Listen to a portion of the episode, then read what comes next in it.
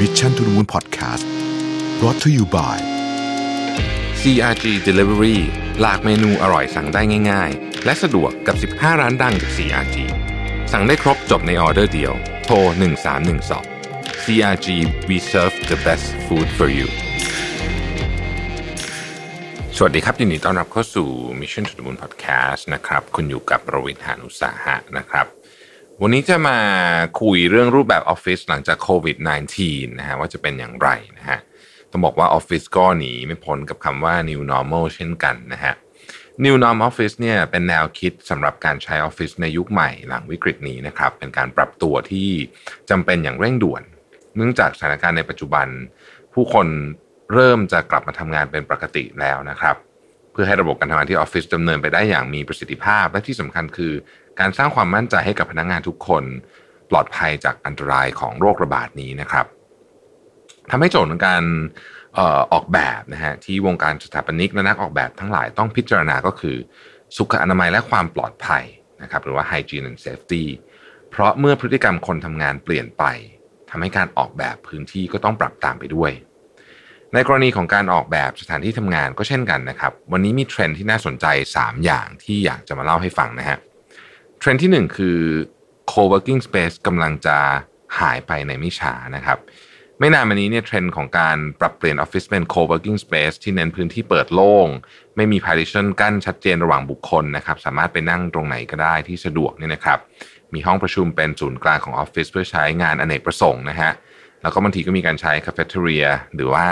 พื้นที่ที่เป็นเอ่อเอาไว้พักผ่อนดื่มกาแฟอะไรอย่างเงี้ยรวมๆกับการทำงานไปด้วยเลยนะครับ ในแง่มุมการออกแบบเนี่ยเรื่องนี้ก็คงต้องถูกพิจารณาใหม่นะครับ จากการที่การอยู่รวมกันแบบนี้ก็อาจจะเกิดความเสี่ยงได้นะครับ เพราะฉะนั้นก็ต้องเปลี่ยนแปลงให้มีการเจอกันน้อยลงนะฮะภายใต้บริบทที่ยังต้องคงประสิทธิภาพของการทำงานไว้เช่นเดิมนะครับ โดยสิ่งที่จะเปลี่ยนไปจะมี 3 เรื่องนะฮะเรื่องที่1เนี่ยคือ flexible to fix นะครับคือเดิมทีเนี่ยนะฮะพื้นที่ในออฟฟิศเนี่ยก็ค่อนข้างที่จะใช้คำว่า สามารถขยับขยายได้นะฮะจะนั่งตรงไหนก็โอเคนะฮะสนทนากันได้กว้างขวางแล้วก็ค่อนข้างจะใกล้ชิดมากๆด้วยนะครับ ซึ่งเมื่อมีมาตรการเว้นระยะห่างทางสังคมหรือว่า social distancing เนี่ยต่อไปพื้นที่ที่ยืดหยุ่นเนี่ยก็จะถูกปรับให้เป็น fixed space มากขึ้นนะครับ ทุกคนจะมีพื้นที่ส่วนตัวที่จำกัดนะครับ แล้วก็มีระยะห่างที่เหมาะสมด้วยนะครับ อันที่สองคือเรื่องของ community to immunity ในการทำงานที่ออฟฟิศก่อนเกิดวิกฤตเนี่ยการออกแบบต้องการให้ทุกๆ แผนกมีจุดปฏิสัมพันธ์ซึ่งกันและกันให้เยอะนะครับ ซึ่งทำให้จุดรวมของออฟฟิศเนี่ยก็จะเกิดขึ้นบริเวณอย่างโถงกลางหรือว่าคาเฟ่เทเรียที่เรากล่าวไปแล้วนะฮะแต่ว่าเมื่อเกิดวิกฤตโรคระบาดเนี่ยทำให้คาดการณ์ว่าพื้นที่ของออฟฟิศเนี่ยจะถูกปรับเปลี่ยนไปไม่เหมือนแต่ก่อนนะครับ อาจจะเป็นทางเดินเดี่ยวนะฮะเป็นวันเวย์อะไรแบบนี้เป็นต้นนะครับ มีฉากกั้นระหว่างโต๊ะนะฮะ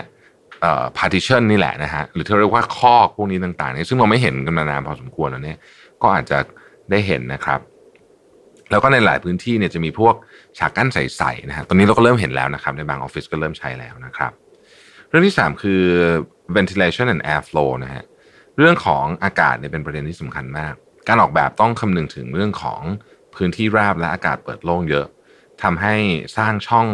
เปิดอากาศให้ถ่ายเททำได้ง่ายเนี่ยนะครับ แต่เพื่อการสร้างสภาวะภูมิคุ้มกัน เราต้องคำนึงถึง ไม่ใช่อากาศแค่ถ่ายเทแบบเดิมในคอนเซปต์เดิม แต่ต้องคำนึงถึงระดับไมโครสเกลลงไปด้วยเนี่ยนะเพราะว่ามันจะมีของที่เรามองไม่เห็นเยอะ เช่น วัสดุของเก้าอี้เนี่ยมันจะควรจะเป็นอะไรที่มันเเชื้อโรคไม่สามารถอยู่ได้นานไหมหรือว่ามีสารกันเชื้อโรค มีการพ่นละอองฆ่าเชื้อโรค มีการใช้แสง UV พวกนี้ ต่างๆนานาเหล่านี้ก็จะถูกเข้ามาคิดในการออกแบบด้วยนะครับเทรนด์ที่2เนี่ยเรียกว่า six feet office นะฮะเป็นเป็นระยะห่างที่เหมาะสมนะครับ ระยะห่าง 6 ฟุตเนี่ยก็เป็นระยะที่เอ่อเรียกว่าเป็นใช้คำว่าเป็น guideline แล้วกันนะแนวทางที่เขาแนะนำว่าเหมาะสมกับการป้องกันโรคระบาดของโควิด -19 และกฎ 6 ฟุตเองเนี้ยสามารถปรับใช้ในออฟฟิศสำนักงานโฮมออฟฟิศหรือว่า co-working space ได้หมดเลยนะครับ ซึ่งแนวคิด six feet office เนี่ยประกอบไปด้วย 6 เรื่องด้วยกันนะครับ อันที่หนึ่งเนี่ยคือ quick scan นะฮะการวิเคราะห์สภาพแวดล้อมการทำงานที่เคร่งครัดในด้านความปลอดภัยจากไวรัส และโอกาสเกิดโรคอื่น ๆ ที่ตามมานะครับระบบการตรวจสอบจะเกิดขึ้นตั้งแต่จุดทางเข้าออฟฟิศนะตอนนี้เราก็คุ้นเคยกับระบบนี้พอสมควรแล้วนะฮะมีจุดคัดกรองไข้ก่อนเข้าสู่ที่ทำงานเป็นเรื่องปกตินะครับและการทำความสะอาดเชื้อโรคในออฟฟิศจะเกิดขึ้นถี่ขึ้นเยอะมากจากจากสมัยก่อนนะครับ อันที่สองก็คือเรื่องกฎต่างๆนะฮะเรื่อง rules ต้องเป็นการทำข้อตกลงร่วมกันของพนักงานนะครับ ที่จะช่วยกันรักษาสุขอนามัยที่ดีให้กับสถานที่ทำงานนะครับ เพื่อให้คนเนี่ยมีความมั่นใจ มีความเชื่อใจที่จะมาทำงานนะฮะต้องทำให้พนักงานทุกคนเข้าใจตรงกันว่าการเข้ามาทำงานที่นี่สามารถไว้วางใจได้ เพราะมีมาตรการด้านความปลอดภัย ไม่ใช่เฉพาะแค่เรื่องของสถานที่แต่เป็นเรื่องของพฤติกรรมด้วย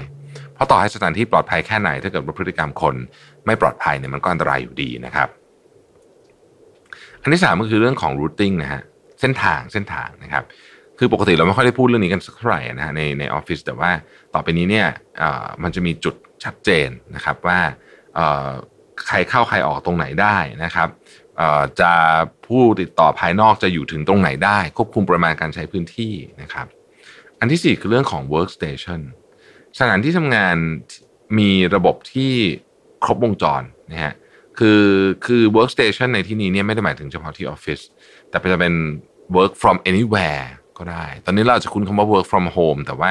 เชื่อว่าอนาคตเนี่ยก็จะเป็น work from anywhere ก็คือมาจากหลาย ๆ สถานที่ที่นั่งเป็นอาจจะเป็นนั่งทำงานอยู่ที่สวนสาธารณะหรืออะไรแบบนี้ก็ได้นะครับ แล้วก็ตัวระบบเองเนี่ยก็จะเก็บทุกอย่างผ่าน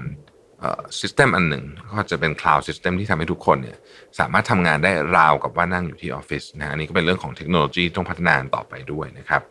ตัวสถานที่หรือ Facility เองเนี่ยนะครับพนักงานต้องได้รับการฝึกอบรม และแนะนำวิธีการดูแลสภาพแวดล้อมในออฟฟิศและวิธีการดูแลตัวเองมันต้องอยู่ร่วมกันนะฮะเพื่อมั่นใจว่าสภาพแวดล้อมของออฟฟิศสามารถทำงานได้อย่างปลอดภัย และข้อสุดท้ายข้อที่6 Certificate นะครับต้องมีการรับรองด้วยนะว่าได้ดำเนินการ มาตรฐานการดูแล สภาพแวดล้อมในที่ทำงานเนี่ยอย่างไรนะครับเหมือนคล้ายๆกับโรงงานนะฮะโรงงานเราก็จะต้องมี certificate ว่าเราดูแลเรื่องความสะอาดยังไง ดูแลเรื่องนู้นเรื่องนี้ยังไงนะครับคราวนี้ออฟฟิศก็ต้องมีลักษณะคล้าย ๆกันนะครับเทรนด์ที่3เนี่ยก็เป็นคำถามที่น่าสนใจว่า หากนี่คือ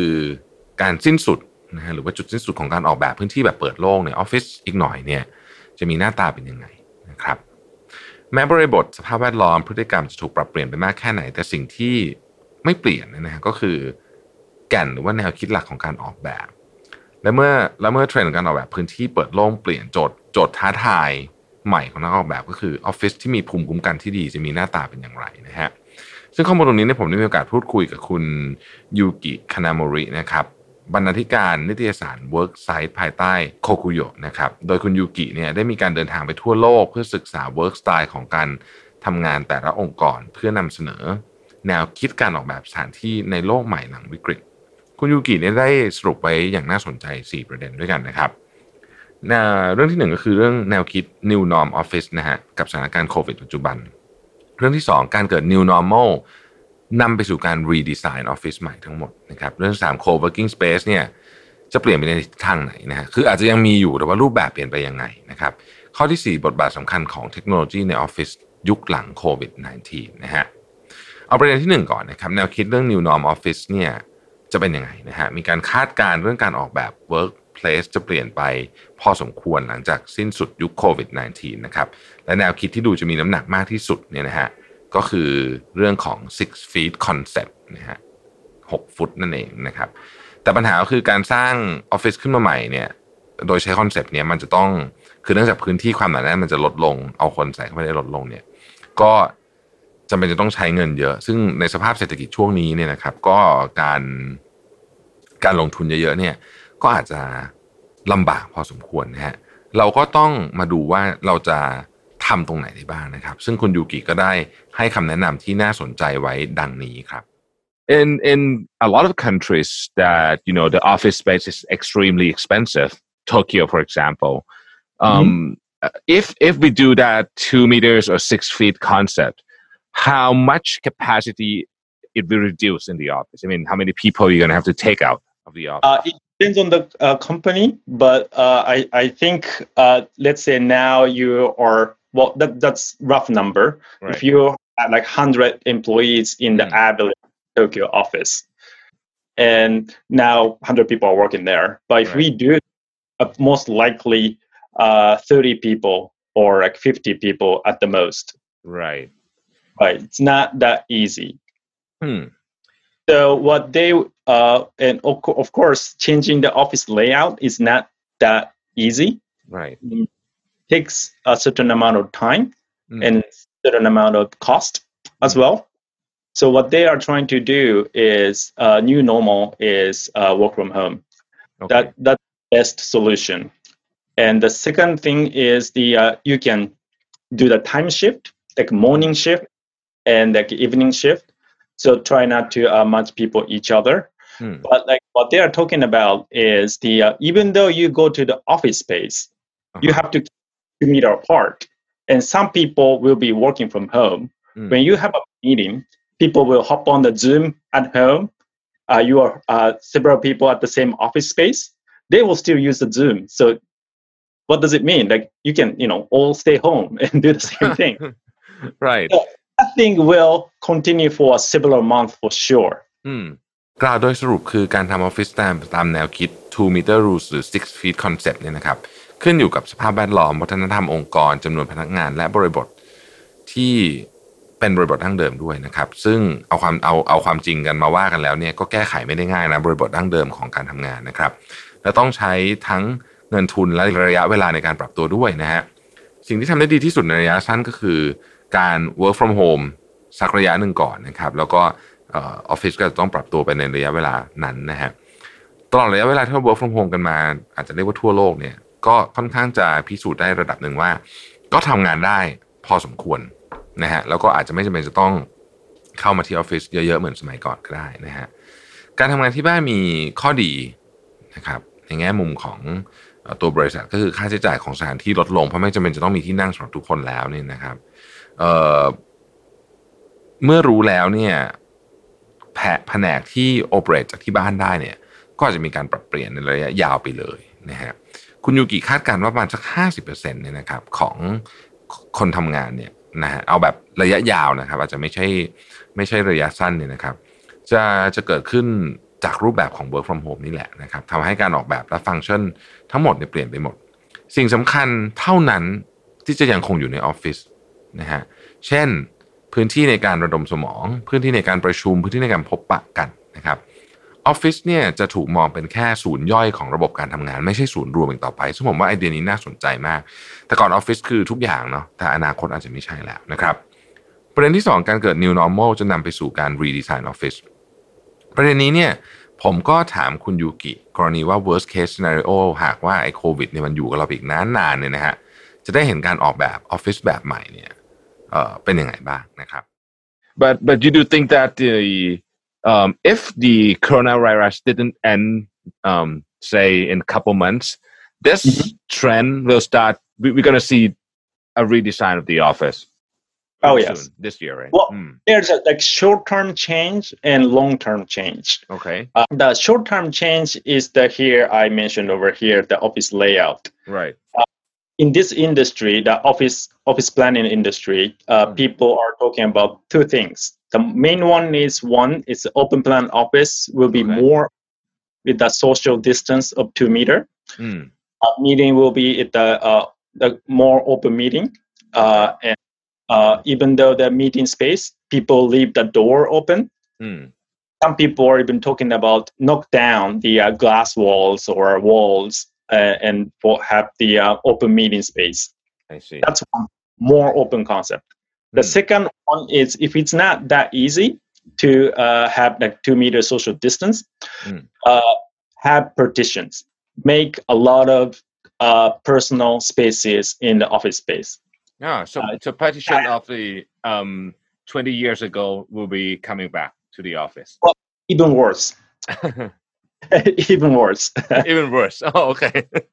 ผมขออนุญาตสรุปให้ฟังนะฮะคุณยูกิเองก็มองประเด็นเรื่องการรีดีไซน์ออฟฟิศเป็น 2 กรณีก็คือ 1 เป็นการเปลี่ยนแปลงระยะสั้นนะฮะสองเป็นการเปลี่ยนแปลงระยะยาว ซึ่งแน่นอนว่า condition ต่างๆ ก็แตกต่างกันนะฮะถ้าเป็นระยะสั้นเนี่ยนะครับการออกแบบออฟฟิศเอ่อจะถูกเปิดโล่งและจุคนได้น้อยลงกว่าเท่าตัวนะฮะซึ่งหากว่าเป็นอย่างนั้นเนี่ยนะครับก็ มันก็จะมีการเปลี่ยนแปลงที่น่าสนใจหลายอย่างก็คือว่าพื้นที่นะฮะที่เราเคยใช้ในการ meeting เนี่ยมันก็จะเปลี่ยนรูปแบบไปนะฮะเออมันอาจจะเน้นไปที่เรื่องให้มีเอ่อ air flow ที่ดีนะครับ มีเรื่องของเอ่อการเอ่อออกแบบให้มีใช้คำว่าแม้ว่าจะเป็นพื้นที่เปิดนะครับ แต่ว่าการดีไซน์เนี่ยมันก็จะไปโฟกัสถึงเรื่องของความสะอาดและสุขอนามัยเป็นหลักนะฮะ ในทางตรงข้ามก็คือเทรนด์ออกแบบออฟฟิศเนี่ยอาจจะถูกย้อนกลับไปเหมือนกับ 20-30 ปีก่อนนะก็คือมีคอกมีฉากกั้นนะมี personal space นะครับ เพื่อออให้ฉากกั้นเนี่ยช่วยเหมือนเป็นการกรองเนาะกรองโอกาสในการติดโรคได้นะฮะส่วนการแก้ปัญหาระยะยาวเนี่ยคุณยูกิมองว่าการควบคุมระบบอากาศเนี่ยนะครับหรือว่า ventilation airflow system เนี่ยเป็นกุญแจสำคัญเลยของการออกแบบนะฮะ ทุกการวางผังบริเวณที่เราคิดเรื่องของการวางผังเนี่ยจะต้องควบคู่ไปกับระบบการถ่ายเทอากาศที่ถูกต้อง เพื่อสร้างสภาวะภูมิคุ้มกันนะครับซึ่งไม่ใช่คิดแค่ระดับแค่เรื่องของอากาศถ่ายเทดียังไง แต่ต้องคิดลงไปถึงระดับ micro scale นะฮะเชื้อโรคที่มองไม่เห็นต่างๆนานาเหล่านี้นะครับในอนาคตเป็นไปได้สูงที่เราจะไม่สามารถแชร์สิ่งต่างๆ ได้ในออฟฟิศนะฮะทุกอย่างเนี่ยก็ก็อาจจะถูกลด บริเวณที่เรียกว่า high touch area ของที่คนจับกันเยอะๆเนี่ยก็อาจจะถูกลดลงไปนะครับ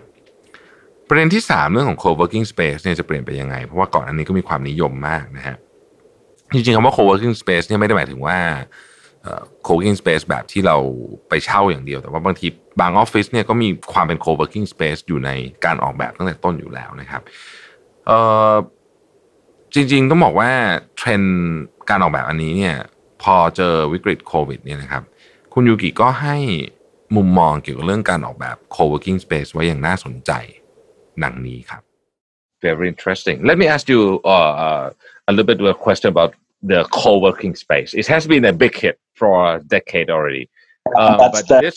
but this time I think it will change a lot. Do you see co-working space as a as a future of working or, or it will do what will change in co-working space? A co-working is one of the category as a flexible workspace. Hmm. Uh, when we look at the uh, other um, a company point of view, they rent a certain amount of office and they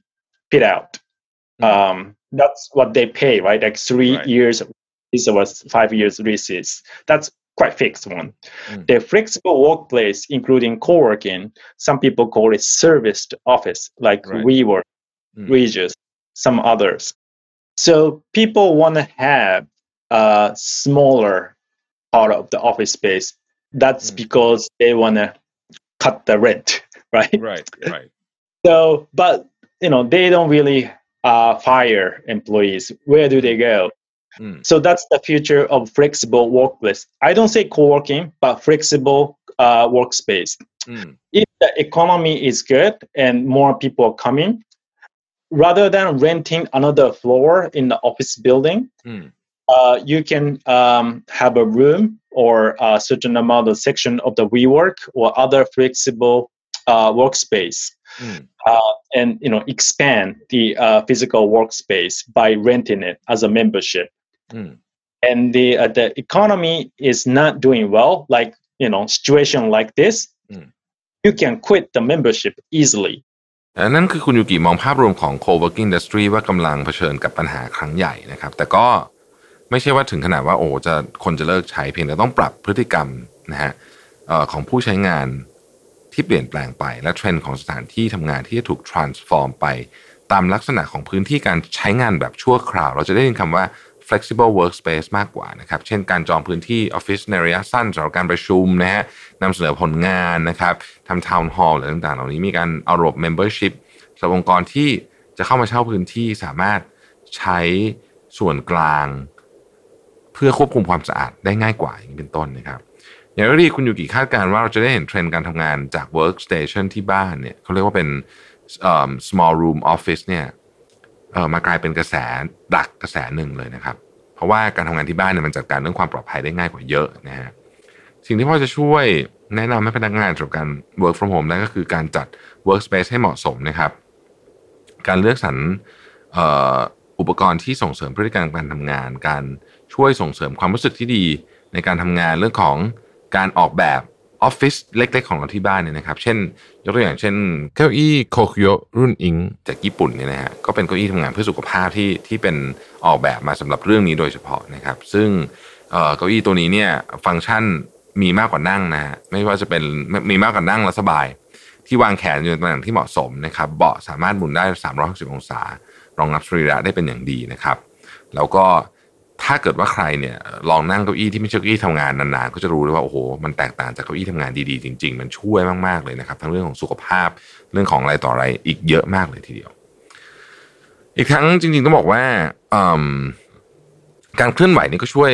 ช่วยกระตุ้นความคิดสร้างสรรค์นะฮะในในการวิจัยชิ้นหนึ่งของของเก้าอี้ตัวนี้เนี่ยนะครับมีการทดลองที่ญี่ปุ่นบอกว่าการทดลองนั่งเก้าอี้รุ่นอิงเนี่ยส่งผล ดีต่อร่างกายและสมองนะครับ โดยขยับร่างกาย คือมันได้มันจะได้ขยับตัวเยอะขึ้นเพราะมันเลื่อนไปเลื่อนมานะฮะ การขยับร่างกายตามปกติเป็นเวลา4ชั่วโมงเนี่ยเท่ากับการเดินออกกำลังประมาณ 1.5 กิโลเมตรนะครับ ซึ่งกระตุ้นการทำงานของสมองนะฮะ แล้วก็ช่วยให้ความคิดสร้างสรรค์เพิ่มขึ้นจริง ๆ นะครับ ประเด็นที่ 4 บทบาทสำคัญของเทคโนโลยีในออฟฟิศยุคหลังโควิด -19 ทุกๆ อุตสาหกรรมพูดไปในทางเดียวกันว่าเทคโนโลยีจะมีบทบาทสำคัญในการเปลี่ยนแปลง วิถีชีวิตหลังโควิด -19 และการออกแบบให้ออฟฟิศให้เหมาะสมเนี่ยนะฮะก็เป็นสิ่งที่สำคัญนะครับคุณยูกิมองว่าการมาถึงของเทคโนโลยีเช่น Machine Learning AI หรือเทคโนโลยี IoT จะกลายเป็น New Normal และทำหน้าที่ช่วยเก็บเก็บ Big Data ในออฟฟิศนะครับเริ่มรวมถึงเรื่องของสภาพแวดล้อมในออฟฟิศเนี่ยมาออกแบบ เรียกว่าเป็น simulation นะคือออกแบบวิธีการจำลองนะฮะสถานการณ์ต่างๆนะครับเพื่อที่จะทำให้ออฟฟิศเนี่ย เกิดประโยชน์สูงสุด ไม่ใช่เฉพาะเรื่องการใช้พื้นที่ แต่เป็นประโยชน์เรื่องด้านอื่นด้วยด้านสุขอนามัยต่างๆนานาเหล่านี้นะครับนำข้อมูลมาแล้วก็ให้ feedback กับพนักงานด้วยนะครับ ซึ่งการคาดการณ์พฤติกรรมอนาคตแบบเรียลไทม์นี้เองเนี่ยจะช่วยปรับปรุงพัฒนาองค์กรให้ทำงานได้ง่ายขึ้น in in the future of work Yes. that we see do you think we're gonna see a lot of new I- i'm talking not this year perhaps like like you said the economy is not very good. Not many people want to invest in things. But say five years from now or 10 years from now what technology do you think we'll see that will totally change how we work? What do you foresee and what do you imagine um, that innovations will come? In the office world, uh, one of the major things will be a sensors. uh-huh Based on the sensor is the gateway to gather information. Mm. Behind that, using those sensor data as a big data, Mm. AI and some other machinery uh, will compute uh, virtually. And then then they, they do do a lot of simulation. They will feed back to the real world. Mm. we, we see uh, early study on that in, in the Netherlands, the building called the Edge Olympic. But now they're using uh, a lot of sensor and big data. They call it digital twin in the Mm. virtual world. They construct the exact same office in the virtual world using the big Ah.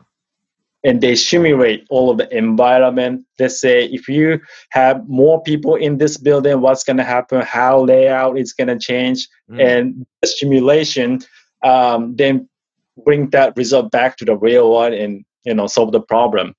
So uh, with combination of all of those, um, you know, like you mentioned, AI and some other technologies. So it's not like single things. All of all of those will combine all together Mm.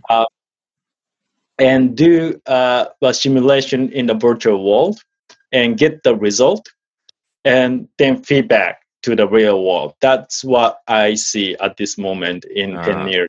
สุดท้ายผมขอสรุป Key Takeaway จากคุณยูกิที่ให้ไว้ 3 ข้อในการออกแบบสถานที่ทำงานดังนี้นะครับ 1. ต้องพยายามหลีกเลี่ยงการสร้างพื้นที่แคบที่มีการถ่ายเทอากาศน้อย 2. หลีกเลี่ยงการสร้างพื้นที่แออัดที่มีคนอาศัยจำนวนมาก และ 3. หลีกเลี่ยงการมีปฏิสัมพันธ์กับคนอื่นที่ใกล้ชิดจนเกินไปนะครับ สุดท้ายพนักงาน